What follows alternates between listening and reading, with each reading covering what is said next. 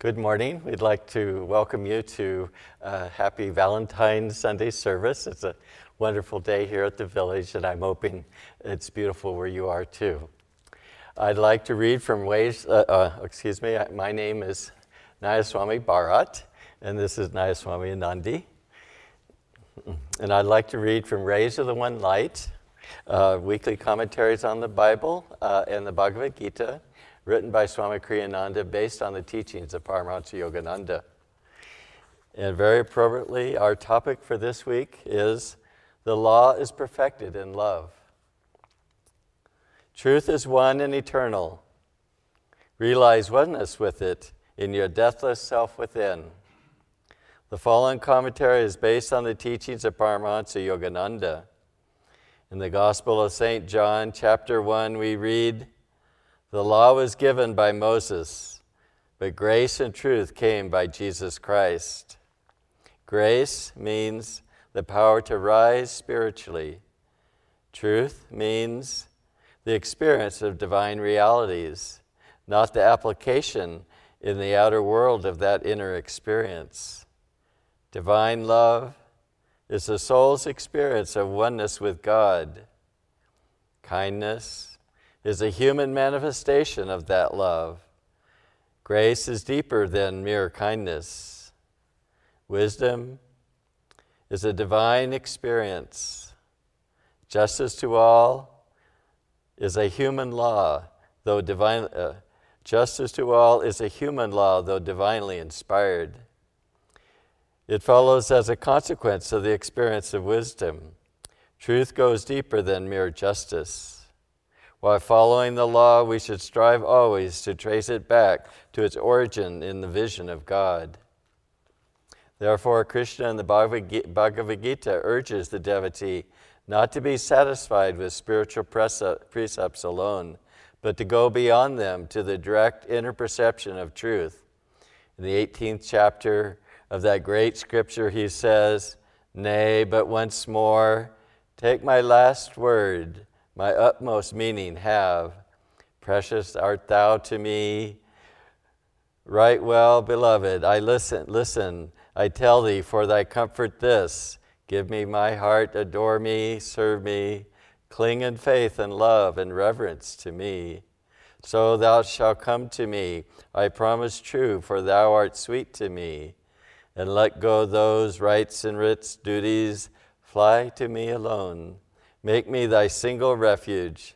I will free thy soul from all its sins. Be of good cheer. Thus, through Holy Scripture, God has spoken to mankind. Aum, Aum, Aum. Well, good morning, everyone. I, too, would like to wish you a happy Valentine's Day, and we are really blessed by having the greatest Valentine there is, and we have the opportunity to talk today about divine love. So I'd like to start by reading from Whispers from Eternity, as you know, a book of Yogananda's prayers and poems. This is well suited for today. Demand to see God's love in all human love. With the love of all human loves, I have come to love thee, thou God of all loves. Thou art the Father, anxious to protect his children. Thou art the little child, lisping love to its parents. Thou art the mother, showering infinite kindnesses on all her family. Thou dost flow in the all-surrendering love of the lover for the beloved. Thou art the love of friends for one another. Purify me with the reverence of a servant to his master. Teach me to love thee with all pure loves, for thou art the fountain of love, both earthly and heavenly. Bathe me in the fountain spray of all loves. This Sunday service, the law is perfected in love, It's interestingly the third in what seems to me to be a series of Sunday services. 2 weeks ago, Nayaswami Parvati talked about the mystery of the avatar. What is the avatar? And last week, Nayaswami Jyotish talked on how the avatar works with the disciple.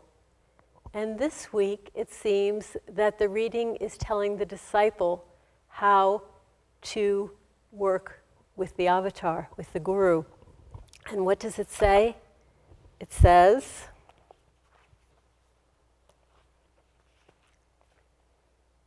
this is how we work with the guru. These are the words of Krishna, who represents the avatar and also represents God, talking to his beloved disciple and telling him how he should work with him. He says, "Precious thou art to me, right well beloved. Listen, I tell thee for thy comfort this. Give me thy heart, adore me, serve me, cling in faith and love and reverence to me. So shalt thou come to me, I promise true, for thou art sweet to me." So this is interestingly, the Bhagavad Gita is one of the great world scriptures, and in this scripture, Krishna, God, is giving instruction to us, the disciple, on how to realize the self, how to find God. And it's a very broad and deep scripture covering so many different things, karma and jnana, yoga, discernment, and non-attachment and desire and reincarnation and so on and so on, many, many things. But this reading that I just read is almost the very last thing that Krishna says to Arjuna. Yes, I've told you about meditation, I've told you about the path, I've told you all the things you should do, but this is what you should do.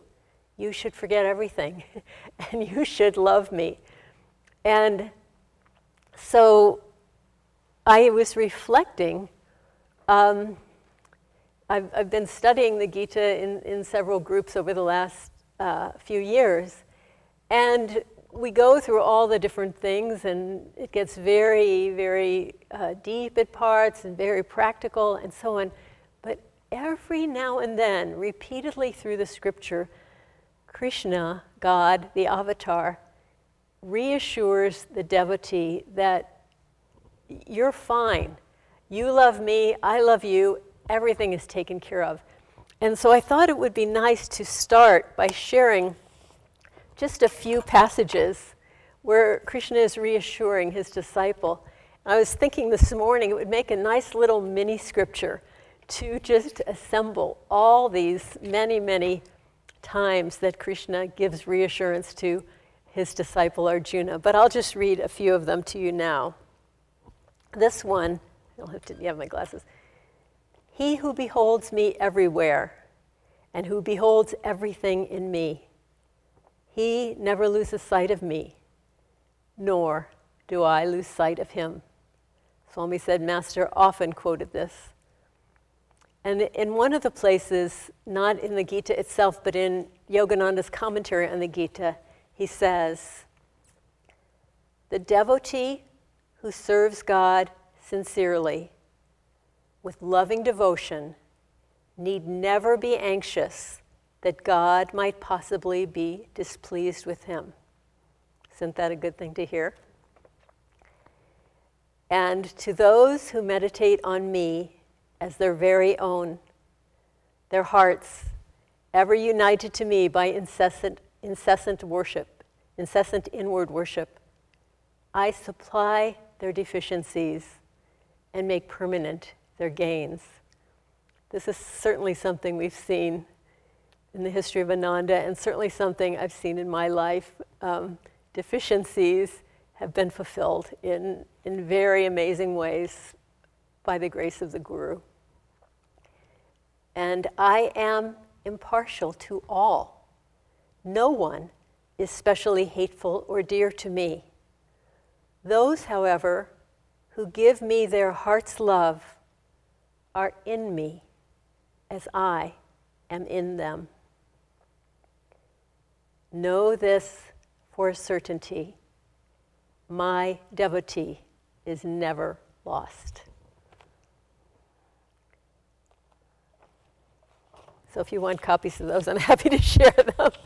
Good to have a little reassurance now and again, and that's exactly what it says in the Gita, that often the disciple needs that reassurance from God because we're in a long journey and we don't know all the time if we're moving forward or we're moving backward. So it's nice for Guru, God, the avatar, to reassure us. This reading was very interesting to me because it caused me to reflect on my religious upbringing and what it felt like. And in reflecting on it, the word that came to my mind was conditional. The idea was that there were certain things you needed to do. 10 Commandments, definitely, and other things that were expected of you if you wanted to be acceptable in the sight of God. And that's an interesting concept. First of all, there's a certain separation between you and God. That was always that was what took me away from religion and searching for more, was where is God? It wasn't answered, but he wasn't certainly very close. But he was watching, make sure you were doing everything right. And that kind of went along with everything else in life. You know, in school, they watch to make sure you're doing everything right so you can get good grades. And when you get a job, they watch to make sure you're doing everything right. And so, you know, there it is with God. He's watching to make sure you're doing everything right. And so when I came to Ananda, it was really thrilling to discover a very, very different relationship with God. And I remember, and I've mentioned this to you before, I remember the moment, when Swami Kriyananda was explaining about creation and that God did not create the world. God became the world. And that just reverberated so strongly inside of me, that God was not separate from me, that he had become me. And that meant everything. That meant my negative thoughts, my positive thoughts, everything. All around me, all the people, all of nature, everything was created and was part of God. Profound difference. And so I came to realize that I had a really different task ahead of me, having come to the Indian religion, having come to Master's Path. Before, the job I had was to strive to be worthy of God. Now the job I had was to strive to remember that I was never separate from God and that I was always loved by God. And that was not an easy thing to do. And I suspect I'm not alone in this, because many of us who grew up in Western religions had that sort of conditional relationship with God put into our minds, not everyone, but many. And now to just be able to drop that and to more and more say, I am loved even in this moment. No matter what my mistakes, God is never separate from me. And then I was also thinking, well, actually I'll get to this later, but this journey of how to get closer to God.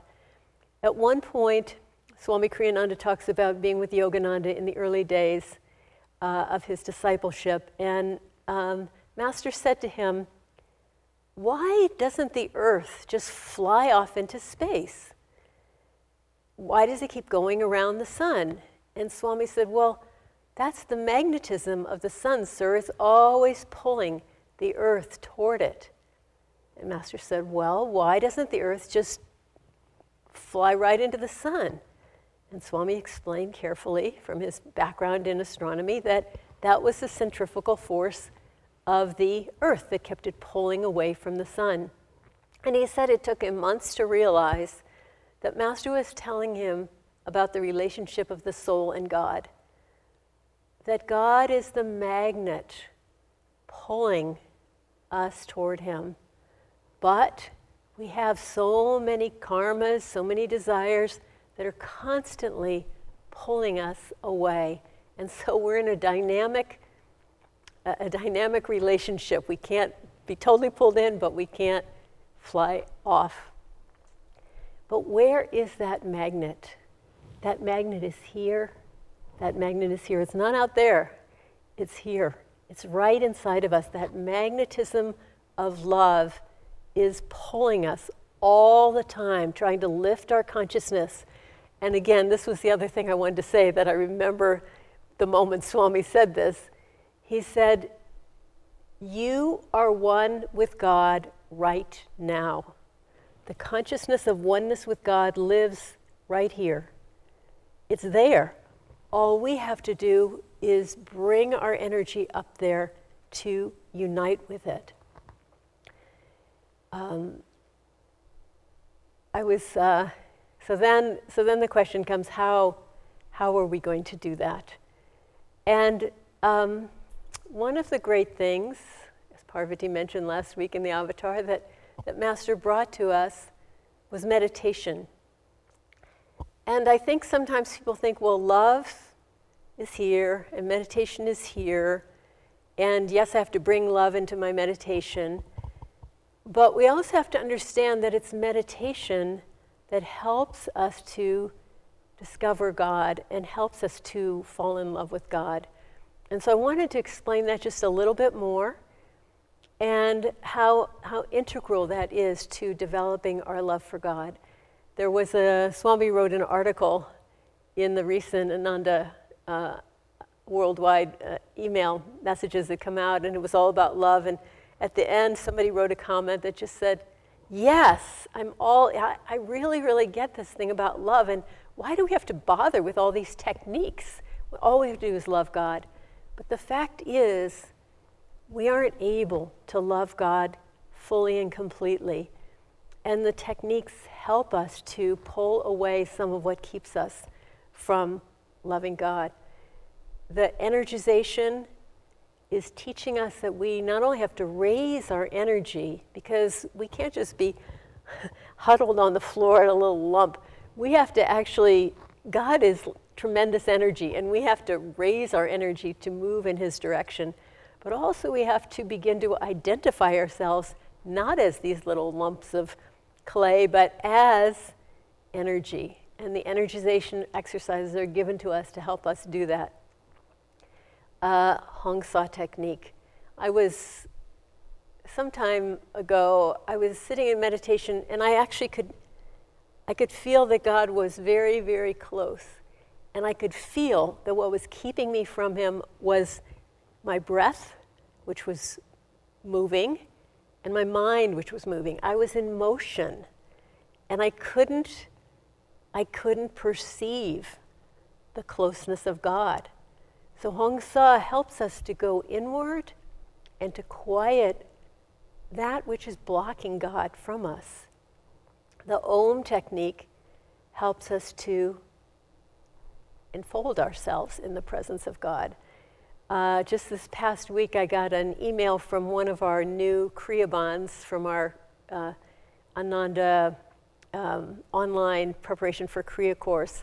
And this man said, I've been practicing the Aum. He's very new to these teachings. He said, I practice the Aum technique, and I feel like I'm being given a hug by God. And I thought, well, that's perfect. Aum is the comforter, and he just feels that embrace as he practices. And finally, Kriya. Kriya helps us to, all those little karmas that are pulling us away from God, Kriya helps to burn those up, and it helps to magnetize the pathway of the spine, leading us toward the magnet of God. If we can clear what is the obstacle that keeps us from God, that magnet just operates on us automatically. It's operating us all the time, but just imagine if it had no obstacles. We can help that process through meditation. But I also wanted to tell some stories about how present God is with us, that, you know, as I learned as a child, God was very far away, but not at all. And that when the moment is right, you can feel an instantaneous response. And I just wanted to share a few stories about this. The first was a story from my life. Happened some years ago. I was in a situation that was very frustrating to me. So the situation was frustrating to me, and my response was also frustrating to me. And at some point, the combination became intolerable. And I sat down, and I think because, for whatever reason, I was 100%. I had no other option. And I said, Master, you have to help me. You either have to give me enough strength. I'd already tried to change the circumstances. I couldn't. But I felt if he gave me enough strength, I could change the circumstances, or you have to change me. And I didn't have any safety net. It was just, this is it. I'm 100% hanging on your response to this prayer.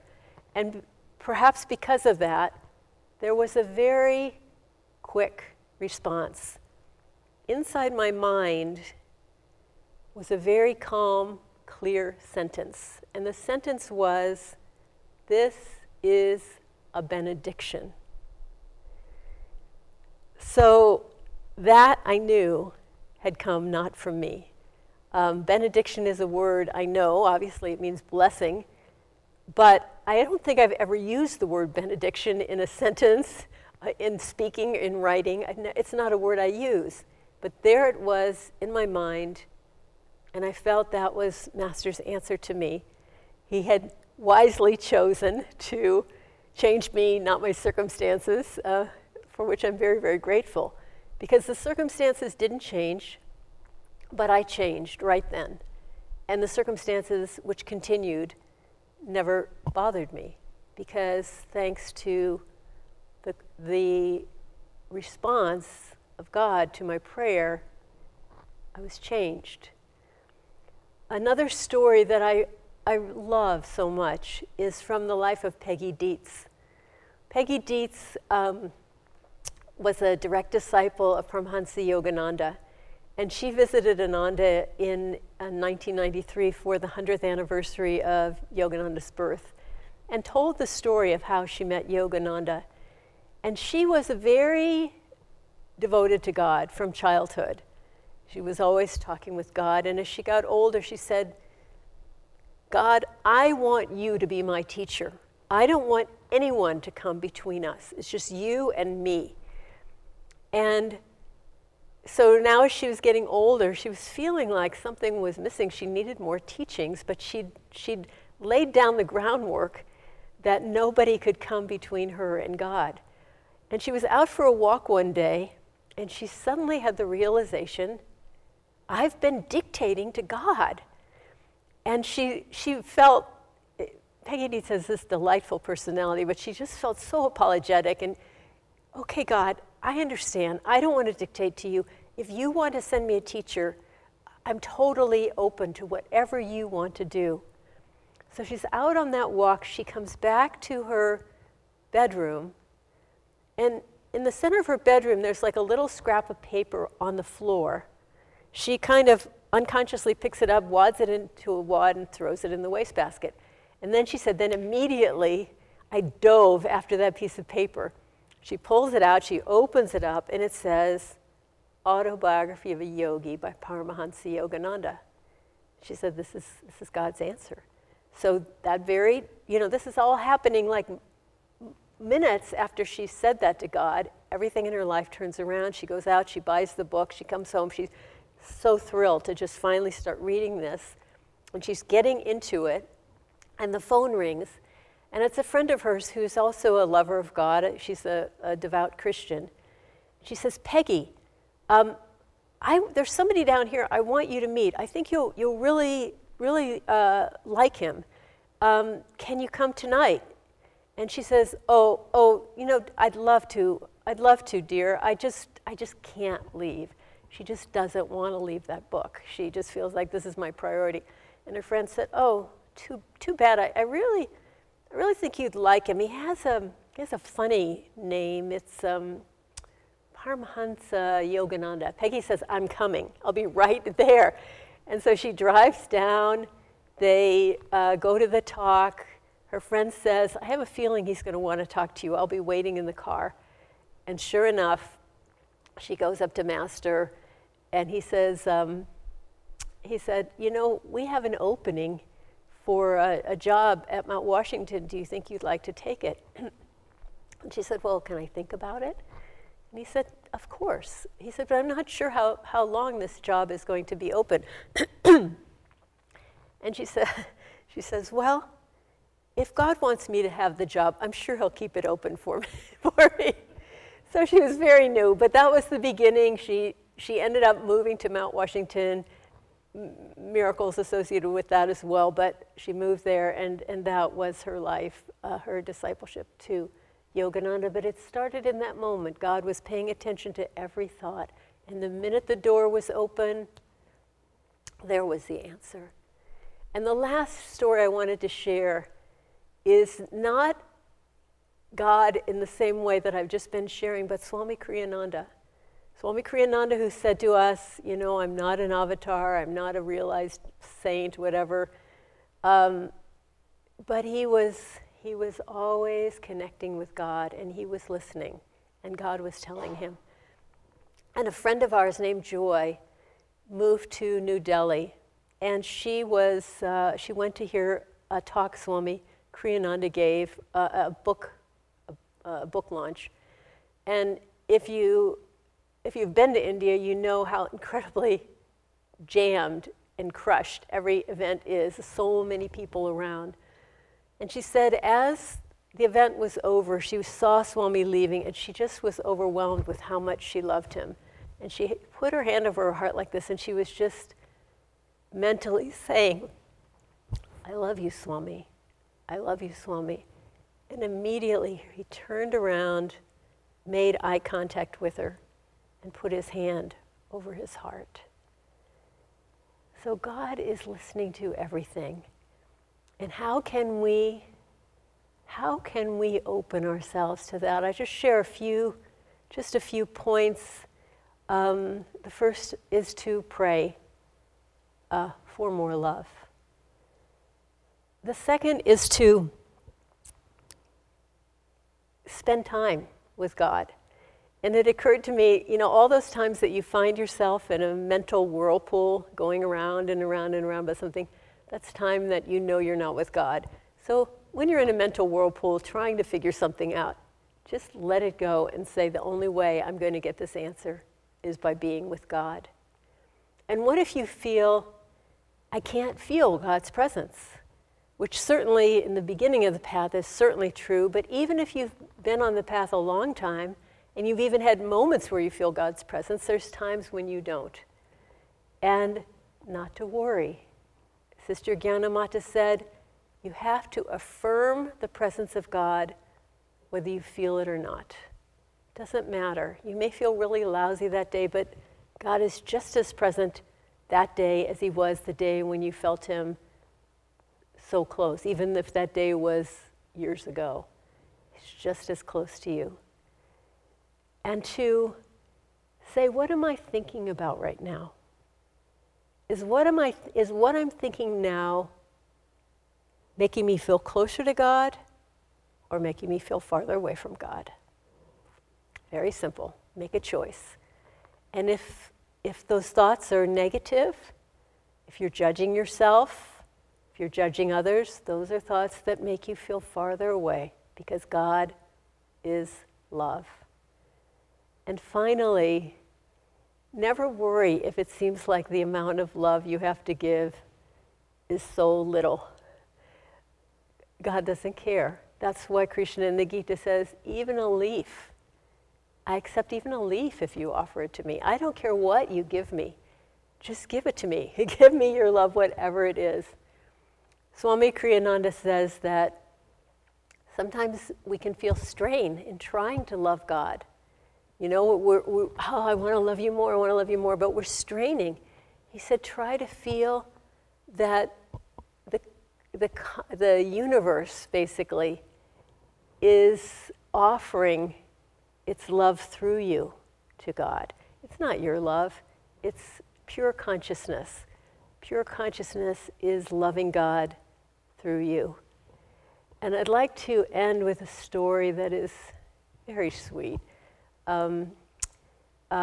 There's a disciple, a direct disciple of Yogananda named Leo Cox. And he wrote a little booklet about his life with Yogananda. And in reading the booklet, you get the feeling that hermitage discipline was a little hard on Leo Cox. I don't think he ended up staying with Master. So he had some battles going on inside of himself. But one day he was walking with Master, and he was overwhelmed with the love that he felt.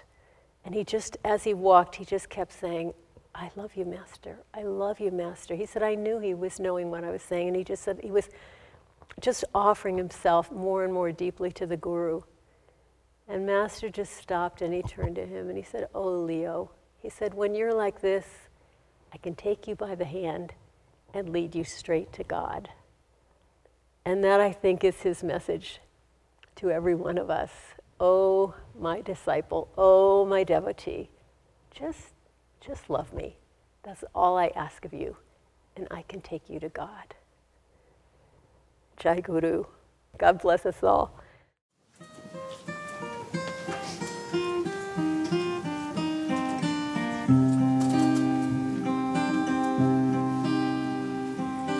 What is love? Is it only ours? Or does love whisper in the flowers? Surely we, children of this world, could not love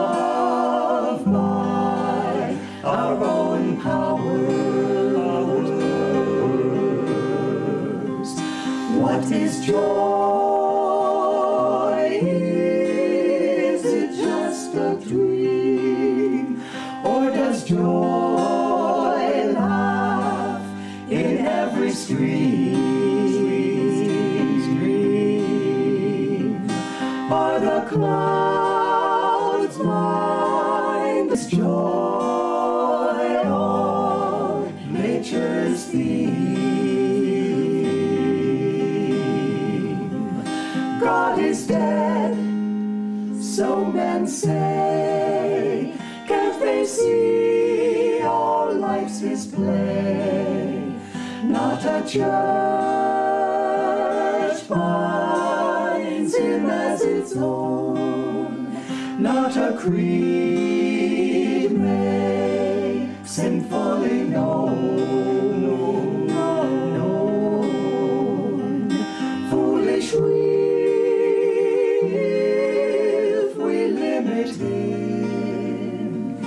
Every atom is his throne. What is love? Is it only ours? Or does love whisper in the flowers? Surely we,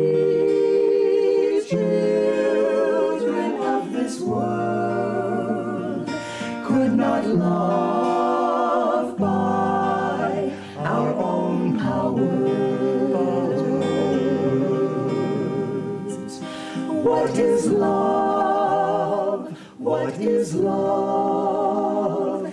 Is it love we touch in the fire?